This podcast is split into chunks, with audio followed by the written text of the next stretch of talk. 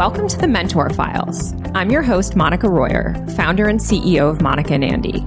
Join me as I chat with some of the world's leading entrepreneurs, inspiring CEOs, and experts at the top of their field to bring you the Audible MBA, unfiltered advice and mentorship every mover and maker needs to find their voice and success. Here we go.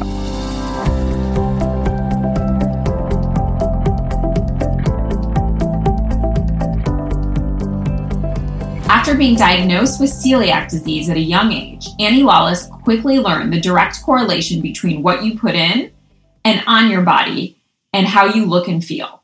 This revelation ultimately set the path for Annie's career right from the start. She became a holistic health coach, then a yoga instructor, and ultimately a founder of one of the largest organic cold pressed juice companies in the world, Suja Juice. In 2015, after an investment from Coca Cola and Goldman Sachs, in 50% of Suja at a valuation of 300 million. Annie made the decision to step away from the company, but her entrepreneurial journey was far from over. In late 2017, Annie launched Lawless, the first luxury natural cosmetics brand to provide beautifully packaged, highly pigmented, long wearing, all natural makeup with clean, non toxic ingredients. Needless to say, I immediately became obsessed. Annie's goal to change the world of natural makeup and provide women with beautiful products like never before. I can't wait for you to hear about Annie's journey.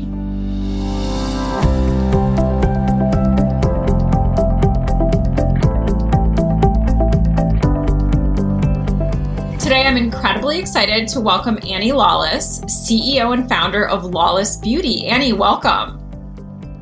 Hi, thank you for having me. I've been vegan for a little over a decade, and I've known, of course, got a chance to know Sarah Woelfel of Cult Capital, and she was like the first person that mentioned Lawless to me a couple of months back. And I have to say, I've become an incredibly avid customer. I absolutely love the brand. But for Oh my gosh, thank you. That means a lot to me. Yes, I have my Annie lipstick on right now. Like it's my absolute so favorite. it's I love it. That's obviously the shade I wear every day. Yes. Oh my gosh, you you nailed it because it's it's it's my favorite as well. But for people that haven't don't know what Lawless Beauty is yet, tell us a little bit about it. Yeah, so I started Lawless in October of 2017. And it's really, you know, sort of born out of my passion for clean ingredients, but also my love for beauty. So, my background is in the health and wellness space. I had an organic cold pressed juice company called Suja. And I've always just been so fascinated with nutrition and ingredients and the correlation between what we consume and how we look and feel.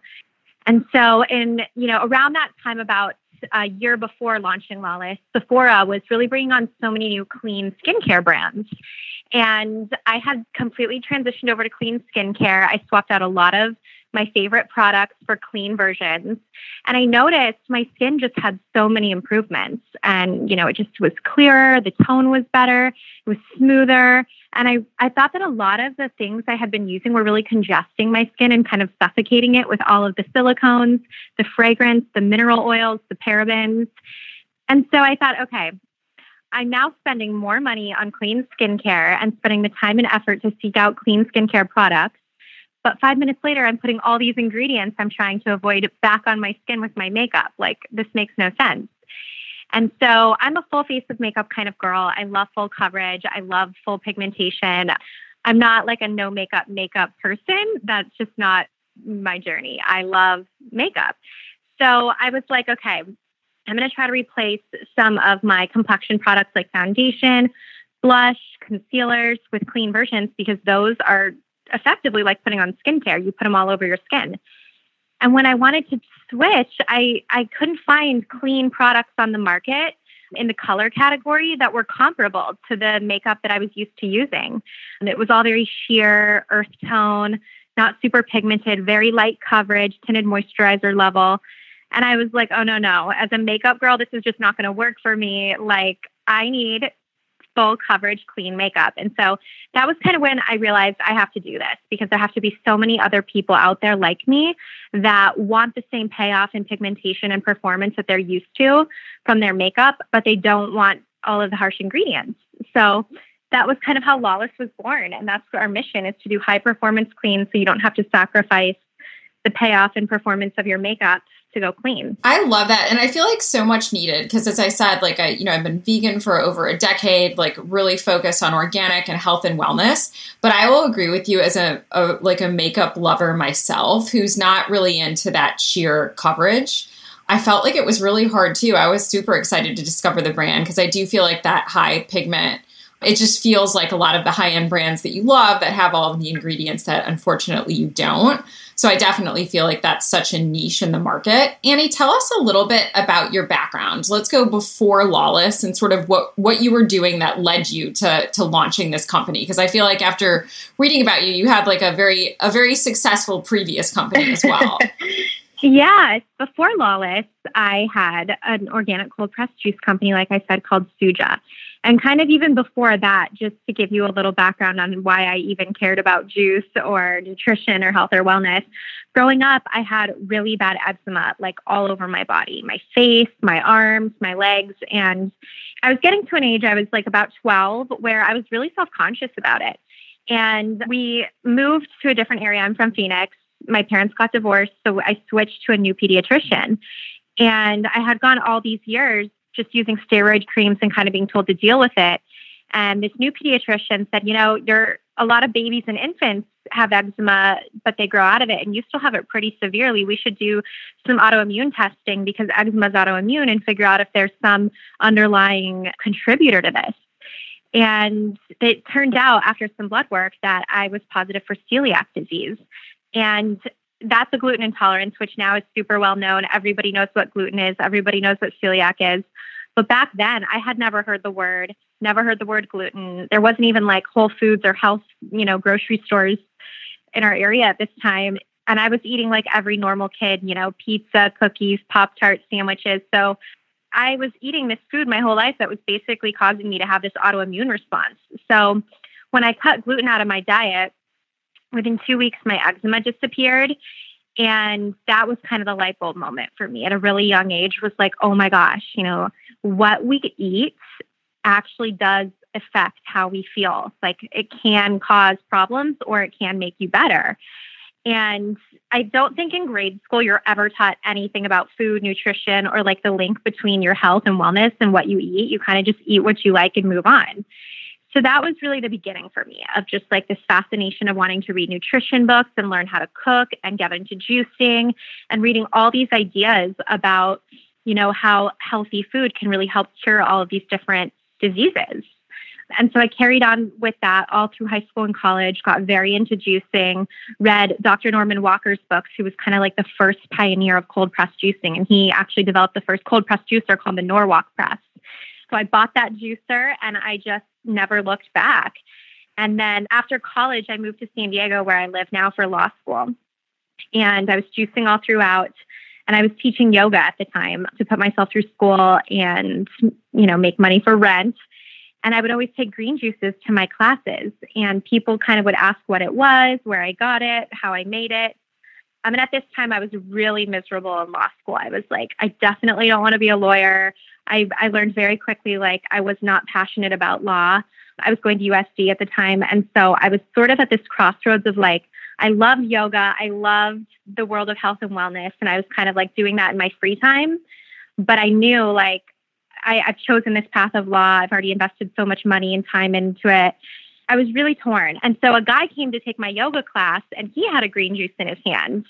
And we struck up conversation, and it turned out we both were like huge Dr. Norman Walker fans, if that's not geeky at all. Um, and we just obsessed over health and nutrition. He had a Norwalk press as well. And so we kind of teamed up and started this local home delivery service throughout San Diego. And that was kind of the beginning days of Suja. And we really just were doing it out of passion for making juice. And, you know, I don't think we ever foresaw it being like a nationally distributed juice brand in retail and Whole Foods and Costco and Target. At this time, it was really just, you know, out of our house, local home delivery service. But that was how it started. And I actually dropped out of law school um, and decided, you know, I, I love doing this. I really want to be happy and I'll figure it out. But like when I wake up every day, I'm so much more fulfilled and happy pursuing these passions of mine than I am going to law school. And I just knew I I didn't want to get out of law school and be stuck in that system of working in a law firm and then just working my way up the ranks. And then before I know it, years go by and I'm in this profession I hated. So I got out and committed to juicing, and that was kind of how it started. That's incredible. And, you know, I feel like it's a good testament if you've started one company and then still had the bravery to start another company, then I feel like that, that, that bodes positively for the experience overall of like of starting a company and kind of seeing it through to fruition. How much time, Annie, was in between Suja and and Lawless, or was it like a pretty seamless transition for you between the two? No, I took some time off. So we started Suja in about 2011. And then, you know, there were several rounds of fundraising involved in that and several stages of growth. We went from home delivery to getting our first kind of local investors, our local little, you know, operation. Then we scaled, got Whole Foods and really kind of legitimized our company, grew our headcount, got, you know, commercial machinery. And then we launched into Costco and Target and really multiplied our manufacturing facility capabilities. And, you know, we grew and grew and grew. So that took about four years. And in 2015, we sold 50% of that to Coca Cola and Goldman Sachs. And it was about that time I stayed on for a little bit. And then I just decided, you know, I really want to, to be back where I was in the beginning, putting my passion into something where like I'm building something from nothing. And I think Suja had evolved to the place where it became a little bit corporatized. There were so many more people involved. The teams were so much bigger. We were nationally distributed. And I just didn't feel like I could have my hands on the creation of products and like the day to day things that I love at that point. So that was when I really decided okay, I'm ready to take my passion for health and wellness into another category, start something from the ground up, and kind of like learn it all again and challenge myself and like experience that tension. You know, being a business owner, it's like this weird tension between like there's so much crap that you have to learn along the way and so many daily challenges that are so stressful, but it's also like addicting because it's like how you kind of thrive. Like I love waking up and having a challenge and a purpose. And so I think that was what I missed when Suja kind of became autopilot. It was like, I'm ready to do this. So I took about a year off and then like I said we sold in 2015. I stayed on for a bit, kind of did did my thing 2016. I had a YouTube channel where I was doing makeup tutorials. I had a blog that was like a lifestyle health and wellness blog. And that was sort of like the prerequisite to Lawless. It was where I gathered a lot of information and data about my readers. Who was this girl that was into health and wellness, but also here to see my fashion and beauty and my glam? And like, she cares about makeup, but she also cares about what's in it. And so that was like a nice research period for me to really hone in on like what I wanted to do in this next phase and the type of makeup products I wanted to create. And how difficult was it, Annie, from sort of the moment that you decided? Because I'm assuming juice isn't necessarily easy to make to begin with. I'm sure no. like a grand scale, but you can make a juice at home at least to start. And like you said, you were able to distribute that initially kind of by yourself. I assume makeup is very mm-hmm. different. It's not it's not something that you can probably easily cook up in your kitchen. So no. you know, it's like production and, and I know from having like, you know, got certified organic factories for clothing, if you want the production done right and it's gonna be organic and there's gonna be all these other elements to it, then it's even more difficult than making the pro- the product and you know w- with all of its regular chemicals that it would come with. So talk to us a little bit about the difficulty of like of really bringing the your first product to fruition and what product was that? Yeah so it's it's so funny i get asked this all the time because i think people think that because i had a clean brand before it's like i already knew what i was doing going into makeup and that couldn't be further from the truth because like food and beverage versus beauty are two completely different industries with completely different sets of regulations. And in a lot of ways, food is easier because beauty is so unregulated. Beauty is like the wild, wild west. Like there's no definition of what clean is. The FDA doesn't regulate, you know, ingredients and formulas. And in food, it's the opposite. They're all over you. Every single label, every single ingredient, every single manufacturing process is scrutinized like under a magnifying glass. So in some ways, you have a playbook. And also with food, you know, we had a shelf life sensitive product. So we didn't really hold inventory. So it's very straightforward of like our orders in relation to our production. We order produce, make the juice, it goes out the door. Where beauty, you know, it's a it's a different animal. You're holding inventory, you're buying months and months in advance, you know, betting on these forecasted numbers because all of your packaging comes from China, then all of your filling and manufacturing happens well, for us, mostly in the US. So you have to like factor that time. And there's all these moving pieces that I was just not used to dealing with. So my first product was a line of liquid lipsticks. And I knew I wanted to do liquid lipsticks because this was like the summer before I launched was like when Kylie Lip Kits really blew up and she kind of like made that thing a phenomenon. And I was like, you know what? Like Kylie's not a brand for I'm a 32 year old woman. Like it's not really like my vibe, but I love like the idea of having something that appeals to a younger audience that's full coverage, long wearing, super matte and pigmented, that's like super trendy right now in clean to show that clean can be like trendy, sizzly, sexy. It doesn't have to be just like your boring lip balm product that like you typically see in clean. Like we can make a liquid lipstick that has like full staying power in this category. So I went to a lab. I just Googled, went to a bunch of labs that were local, kind of like in LA, so that I could actually meet the people and like just pick their brains. And when I talked to them, you know, and explained what I wanted to do, that was when it kind of set in for me, like, oh, the timeline involved in this. There's really like an R&D process. Then I have to submit all the shades for matching. Then I have to test the product. Then we have to go into stability testing, component testing. I have to order the components. They come in, the labeling, all these different things started coming together. So it was a journey for sure. It took me a good year to really like get my ducks in a row and understand what it entailed to get a product from conception to market. And that was a really exciting time because that still applies now. You know, that same sort of blueprint of getting a, that first product to market kind of applies to every launch we've had since. And as you were doing this, talk to me a little bit about the team you had in place. Obviously, at Suja, that team had grown tremendously. You had had like mm-hmm. a partial acquisition within there, and then you, as you exited the the organization, it was like really, really big. As you started mm-hmm. Lawless and started on this journey, did you immediately bring like a small team together, or how did you assemble people around you in order to to get you to where you wanted to go? No, and this is a really timely question because with what's going on right now, it's kind of come full circle. My team size, which I'll kind of explain, but I had no team. I was it was just me. I had not one single employee. I launched the brand single-handedly and my husband obviously just because we lived together was very helpful in just like heavy lifting, you know, when I needed I mean, he packed my first PR boxes. I remember that I was sending out to influencers and I had a meeting up in LA. And I remember he went to our third party logistics and like was sending me pictures trying to understand like what shades went in what slot and like the notes from me. And it was just, that was, we were scrappy. But for the first year, it was really just me, myself, and I. And that was incredibly challenging. I was doing a lot of things I'm not good at, which there's far more capable people out there that I could hire to do the job better. But, you know, in the beginning, when you don't have capital, I was completely self funded for the first two years. Every body that you bring in costs you, and it wasn't worth it to me at that point. So, I did all of the creative, the product development, the marketing. I hosted all the events, all of the social media, packaging design, everything. And that I think is one of those things where a lot of people think when you start a business, you have like this business plan, this team in place, you already have investment, and you're fully organized. And that's just not the case. And it really pays off in the end if you have that period of doing everything yourself, because then when you do grow and scale, you've done everyone's job. You can relate to your team. You know the ins and outs of the business like the back of your hand because you've been that person on the ground level, you know, shipping things out, packing boxes, printing labels, developing products, you know, all those little nuts and bolts that go into the final product that you see on a shelf.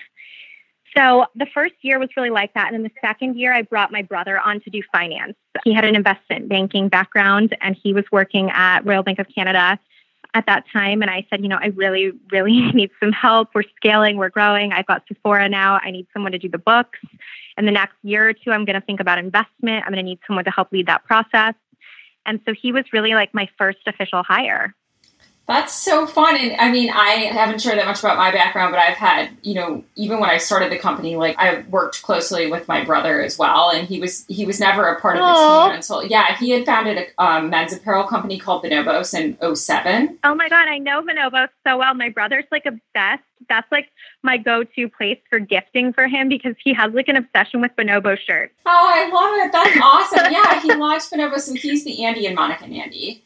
Um, and he launched. Oh my god! Yeah, it's well, which was really fun. So he launched Bonobos in 07, and It, was actually, the same story as yours, but he had gone to Stanford Business School, and so my, we flew out there for his graduation. My parents were super excited because they're like, "Oh, your, your brother's going to get this great finance job," and we sat down and went to dinner with him and his then roommate at the time, and they were like, "Oh, we're going to launch an online men's pants company." And in 07, we were like, "Online men's pants." Well, first of all, he wasn't that fashionable. So we were a little concerned because we weren't sure anybody would want to buy pants from him. And then second, nobody buys anything online. So in 07, we were very deeply concerned that that was the direction that he was taking from a career standpoint. But my mom is an immigrant from India and so my brother and I are half Indian, and like, so we weren't exactly, we never felt we were like other people. We didn't quite fit in anywhere. And so we're really close. And so my parents, you know, said to me at the time, I had spent the previous decade at Pfizer and Novartis. They said, you know, don't quit your day job. Like, we want to make sure that, like, you know, you can support your brother if needed, which, of course, fortunately now has not turned out to be the case.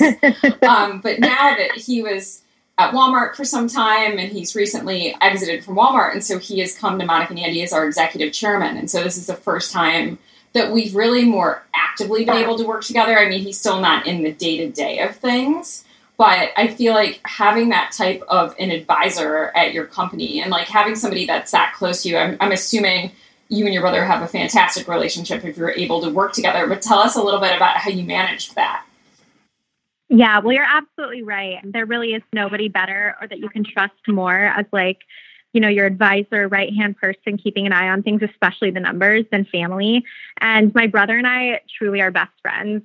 Like I had alluded to earlier, our parents had a divorce that was pretty nasty when we were when I was about 12 and he was younger. He's four years younger than me. And so my mom went back to work full time and we really bonded because it was just kind of the two of us. My older sister was had her license and was kind of like she was a little bit ahead of all of that in our house and she was like on her way to college. And so my brother and I really were like two peas in a pod. And I would pick him up from school when I got my license. We always hung out every day. So we've always had this really deep relationship. And I think he's always kind of looked up to me almost like a mom versus a sister. So we have that shared trust where, like, when I said, I'm doing this, it's happening, and like, I really need you, it wasn't like a second thought for him. It was like totally like, I'm here, whatever you need. Like, no qualms about leaving his job. It was like a very nice moment between us because I think he knew I trusted him to bring him on and I trusted that we would we would be able to do it together and I I think you know he trusted me that I wasn't going to let this thing fail like if if he left his job like we're going to do this and it's going to work out. So it was a really good partnership and I don't think to this day we've had like one fight. It's just really seamless. That's really incredible. And did you plan on wholesale to begin with, or did you do your like direct to consumer? Did you have your website and wholesale right from the kickoff of, of launching Lawless? Yeah, so I actually was so blindsided going into Sephora. I launched the brand just thinking I was going to be DTC. I was totally like, you know, this is my second rodeo. This is going to be something fun and we'll see where it goes. But I really like the DTC model. I don't have to worry about the logistics of a retailer. I don't have to worry about a margin, you know, and I think that's kind of where I want to be. And then I launched in October and got an email from Sephora in December, which was unique because you always think that you're the one that's going to be out pitching to retailers. But I got an email from them and they said, you know, we're we're this was right before they launched their clean seal. So they were looking at a lot of different clean brands. And I think because I had had my blog and kind of social presence just through that, they were kind of looking at like new up and coming clean brands that they were seeing kind of around the internet. And so they reached out and said, you know, we saw your brand. We'd love to have a call. And if it makes sense, then set up a meeting at our headquarters in San Francisco. So I have a call with them. I kind of explain I've, I've got these lipsticks. You know, I had no other launches planned at that time. I said, you know, I don't have a team and whatever. And they, they said, okay, well, we'd love to, we'd love to meet you in person and try them. So I went to meet with them kind of late that winter, early January. And in 2018, we launched on .com in February, March. I think it was the last week of February. So it was very quick and unexpected, but it was one of those things like where opportunity comes knocking. You don't like answer the door and say you're not ready. You just like go. So I I just kind of flew by the seat of my pants, quickly learned how to fulfill Sephora POs. And then shortly after, I worked on my second product, which was a liquid foundation to build out my assortment. And it kind of just grew from there. I launched on .com that first year, and then it did well. So the second year, we launched in store in 54 stores with our own gondolas. And that's kind of where we are now in our second year. That's pretty amazing. Do you, what do you feel like from a challenge perspective, Annie, is similar between Suja and Lawless? Are there certain things that come up and you're like, oh my gosh, yes, like I expected this to happen? Or are there really new challenges with Lawless that you didn't have with Suja?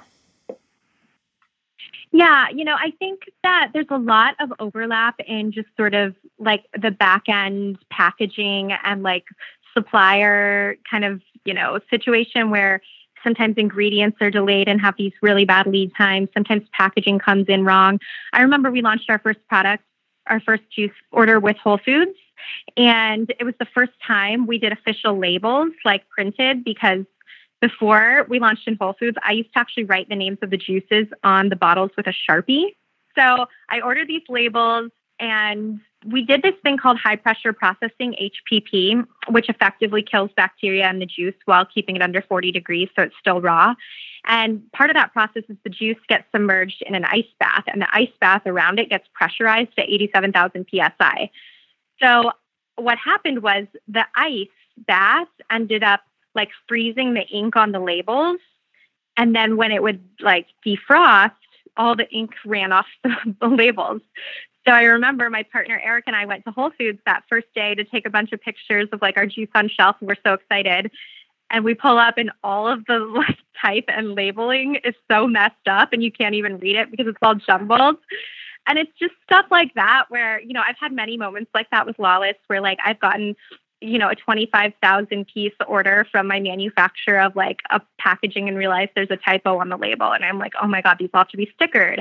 Or I hear that there's this big delay because the white colorant isn't coming in. So now I'm going to have to airship something. And being with Sephora, it's a much bigger playground where I don't want to be late on my Sephora POs or I don't want to, it's not just my own little site to worry about where, okay, if a, if a launch is late, it's late. It's like, no, I've committed. It's going live on .com. We've got all this social to back it up. We've got this like digital marketing strategy. So there's a lot of things like that that just happen that you you can't anticipate and you don't foresee, but you kind of just have to expect and you have to just remain calm and like click into problem solving mode because there's literally nothing you can do. I think that's great advice. And I think that if for people that are out there that are listening, that are thinking about starting a company, I think that's the mentality that it takes. Because to your point, Annie, it's like nothing ever really goes totally right. And even when no. things go right, really right, they po- uh, you end up with all sorts of other issues to deal with anyway. So I feel like when you start off, it's like there's all the problems of actually getting started that are, of course, difficult to overcome. But it's like that growth time frame that sometimes is the hardest part to manage because there's no real roadmap, you know, for being able to do it. And do you feel, Annie, like if you were giving advice to someone just starting between sort of what you've done at Suja and what you've done at Lawless, what do you feel like is the most important thing for like a an up and coming CEO and founder to know about starting a business? I think that one of the one of the most important things I wish someone had told me when I was first starting out is like nobody really knows what they're doing. So, like, don't be intimidated or go into things feeling discouraged when you do have those bad days because starting a business is like harder than having a child. Like, it's one of the hardest things you'll undertake because there's just so many facets, you know, things that you have to have that are put together to have a successful business. Anyone can start a business, but a successful business, a sustainable business, you know, most businesses you don't make it. And so, you know, it's a really hard thing. It's supposed to feel hard. And you know, when you look up to these brand founders or these big companies that you see and think, wow, you know, they're so successful. I wish I could be like that. They had no idea what they were doing either. They started just where you did. And so I think that's like the biggest hurdle mentally is getting getting over that hump of like all right you know there's nothing stopping me i can do this because i think that's what prevents so many people from even starting like i have so many friends that are like oh i love i had that idea when they see a business pop up or like i really want to do this and i'm just thinking well why don't you and it's like the fear is holding them back because they feel like they don't have something that all these other people that were successful had. And that's just not the case. Really, the only difference between people that you see with successful businesses is the fact, and yourself is the fact that they actually did it and got started and you didn't. So I think that's one thing is like it just helps put things in perspective on those bad days when you're just learning and you have to ask a million questions and you have to seek out help from mentors and people in the industry and like you feel like a fool and you know you don't be embarrassed by that. Like ask 10 questions and then ask 10 more. Like everybody has been in your shoes. And I think knowing that going in helps you be a great leader because you're humbled and you're receptive and you're open. And I, I think as a CEO, I try to be that every day, especially to my team and to anyone that, you know, is trying to help make the business better is like having that open mind and that receptivity, knowing that I don't know everything and like being open to help. I think that's such a good point. I remember, and if you listen, my brother was actually the very first podcast that I did, you know, back some time ago. And I do remember his advice was nobody really knows what they're doing. Just pretend like you do, and eventually you'll figure it out. And I think that's so true. And I think part of the dirty little secret too is like I, I feel like what for me, four five years in, I still actually feel like I have generally no idea what I'm doing on a day to day basis, which is really scary if I think about it. But I feel like the more, totally. like when I started to a certain degree, I actually felt like I knew more. And the more that I do this, the more I realize there's so much to learn. And I think along the way, to your point, you can always be humbled by things. I mean, recently, and, and by the time this podcast comes out, it'll be a little bit, it'll be a little bit of ways from this happening. But you know, we had our first, like, COVID for us was our first true customer service crisis. And that was incredibly mm-hmm. humbling. Like, we went from, you know, we, we changed our prices to begin with because we thought, like, the world is changing, right? And so, like, let's change along with where the world is going. And in that, at the time that COVID was starting to accelerate, we were switching for the first time to our own 3PL. We'd owned our own fulfillment for the first, like, five years oh, of the wow. business we, and we just had this incredible team that was working with us and it was just it was wonderful but from a scale perspective it was getting to be really really difficult. And so in the middle of the pandemic we're literally making our moves to like our new 3pl and um, oh for, my god yes and for i mean i think like if you start off with a 3pl that's probably like you'll you never experience a transition to a 3PL, which is, I mean, we have like personalization and, and, like embroidery on things and handwritten gift notes and and and you know at the moment like shipping generally speaking during covid is like is still pretty good but not like a thousand percent. It just there's just hiccups that there didn't used to be. And so we have you know we have always prided ourselves on exceptional customer service. And it was just like it was i'm certainly not proud of the fact that it happened. I wish things could have gone differently. We've now resolved like the shipping issues that we had. But it was like it was so humbling for me. And it was such a good reminder that you're you know you're always like you're never and certainly we're not too big to fail or anything like that. But I just feel like at every stage of the game there are things to learn and like things can go wrong at any at any time. So it's like just remain humble about what you're doing. It really reminded myself and I think the team that, you know, it's just like, hey, so there's problems that we can encounter that like we things that we had nailed before that could still go sideways. So I feel like, you know, I try to take in from every experience, regardless of the good or bad, you know, what like whatever the best lesson you can learn. But oh my gosh, I mean, I was like, yeah, I mean, I've switched 3PLs before, actually just earlier this year, and it's a process. And doing that amidst all of this going on in the world right now, I mean, I can only imagine how stressful that is. But that just goes back to like remembering that, like, sometimes you just have to click in a problem solving mode. There's nothing you can do. Like, it's a mistake. It wasn't handled properly, you know, the way you would have had you known. But how are you going to fix it now? You know, you, you can't dwell. You've just got to pick up the pieces and move forward. And I think that resilience is what will really keep you moving forward and not becoming paralyzed when those days happen. And these, you know, these times do occur no matter the size of the company, big or small, no matter how big the team is, no matter how smart you think you or your team are. These things just sometimes happen. And you have to be able to adapt and react quickly. Exactly. So I feel like that was there's there's humbling lessons all along the way you know, obviously, Annie, I was introduced through to you from you know Sarah at Cult Capital, who I tremendously admire. Tell us a little bit yeah. about your your fundraising journey with Lawless. It sounds like initially you bootstrapped, which was incredible. How did you, when you decided to get inv- investors, like how did you select who you wanted to invest in you? Yeah, this is a great question because Cult was a decision that was like very, very important to me.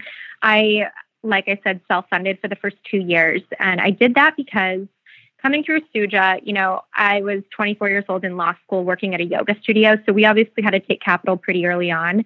And so that was a great experience for me. And then we did three subsequent rounds after that. And then obviously experienced the sale. So that was just an amazing education to me on investment and funding and just like what it all means. And going into Lawless, I knew I wanted to really take the time to establish the brand on my own terms and self fund as long as I possibly could so that I could get my own two feet on the ground and get the brand established before bringing outside money and opinions and guidance in, just so that I really had a brand that I felt was me through and through. So I did that the first couple years, and then it became time, you know, to keep up and scale and grow with all these opportunities to bring on capital. And I started sort of a formal process of going out, you know, with a banker talking to a lot of different you know private equity groups vcs you know just kind of figuring out what type of money i wanted to take and what type of people i wanted to partner with.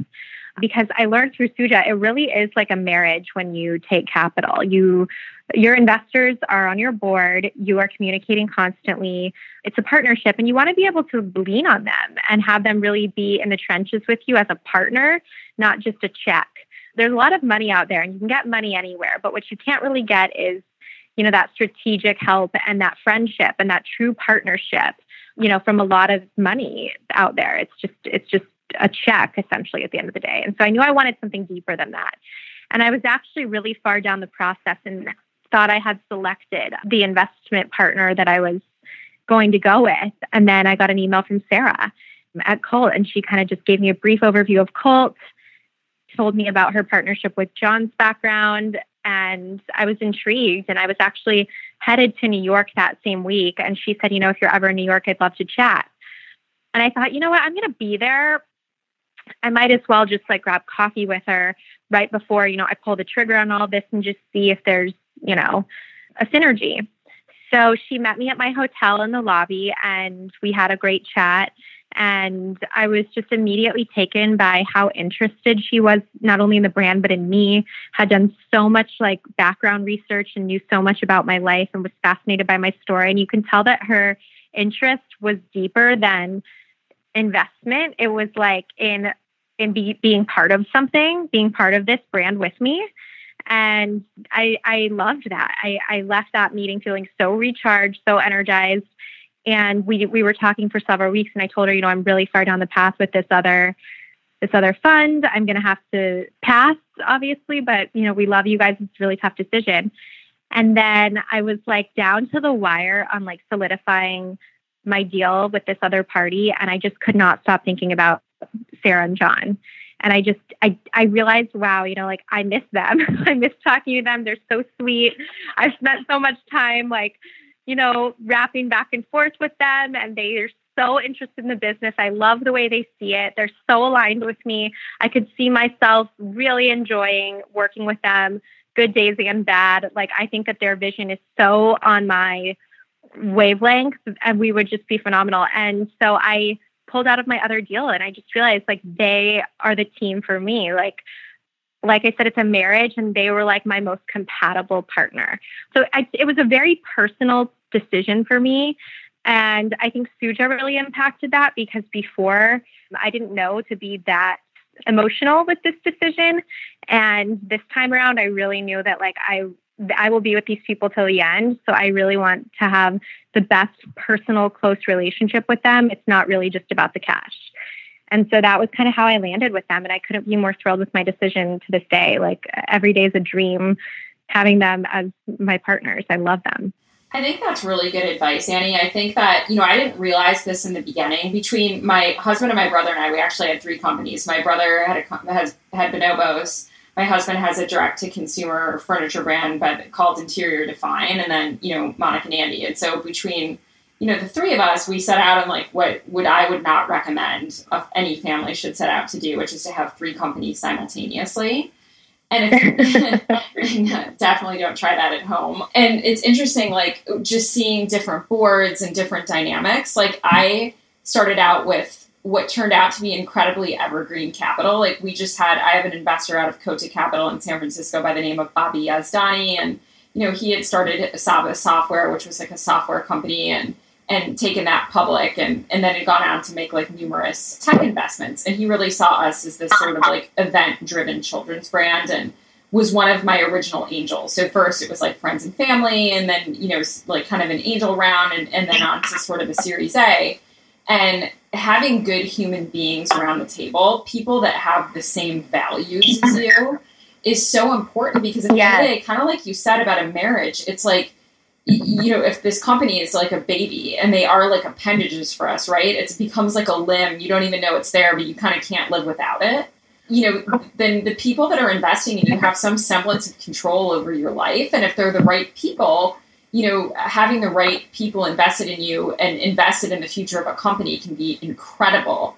But having the wrong people can be just so detrimental. So I could not agree with you more. And for people that are listening, it's like, of course, you want to take money and, and the actual capital itself is important. But if you can really vet and select who you take it from, and those people share the same values as you, I think that that can become it doesn't it doesn't make a difference in the beginning maybe but when the tough decisions come when the hard times come like it, it is so important because despite how good a company is like there's always hard times for stuff and even what we're all going through now you know it's good to have people that are supportive around the table just because I mean nobody was expecting this. This pandemic wasn't something that was on anyone's one-year operating plan, right?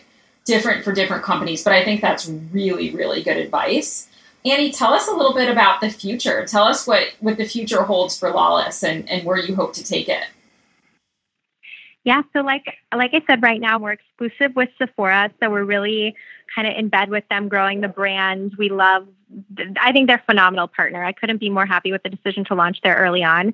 So that's really our main focus right now. We don't have plans to really go to other retailers at this time, but we are looking to go international. So that's one exciting thing I think will happen in 2021, which we are currently just in the US and Canada. So I think that'll be a really fun adventure for the brand. I think clean is something that is really, really taking off in color in other markets. So I'm excited for that. And we're in 54 doors in Sephora, so hopefully we'll expand into more doors there. And I have three more products launching this year, and next year we have like a really exciting launch calendar.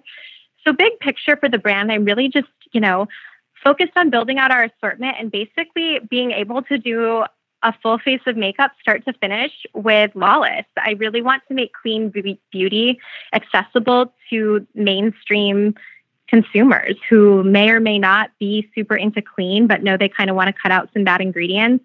They don't know where to start, and there's nothing in clean that they can find that's comparable to their Estee Lauder Double Wear Foundation. We're the brand for that. So I really, that's kind of my mission and my goal is to is to you know, make clean table stakes and really make it not the exception, but the norm and just something that should be every product that you use should be better. And I want to make better products for people to make their lives better.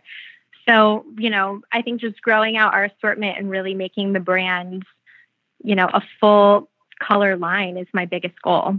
Well, I'm incredibly excited to continue to follow your journey, Annie. I'm super excited that we got a chance to meet because I feel like I you know, it's great when you find a brand that you love, which Lawless was going to be no matter what for me. But then when you get to find a founder that you really you. admire on top of it.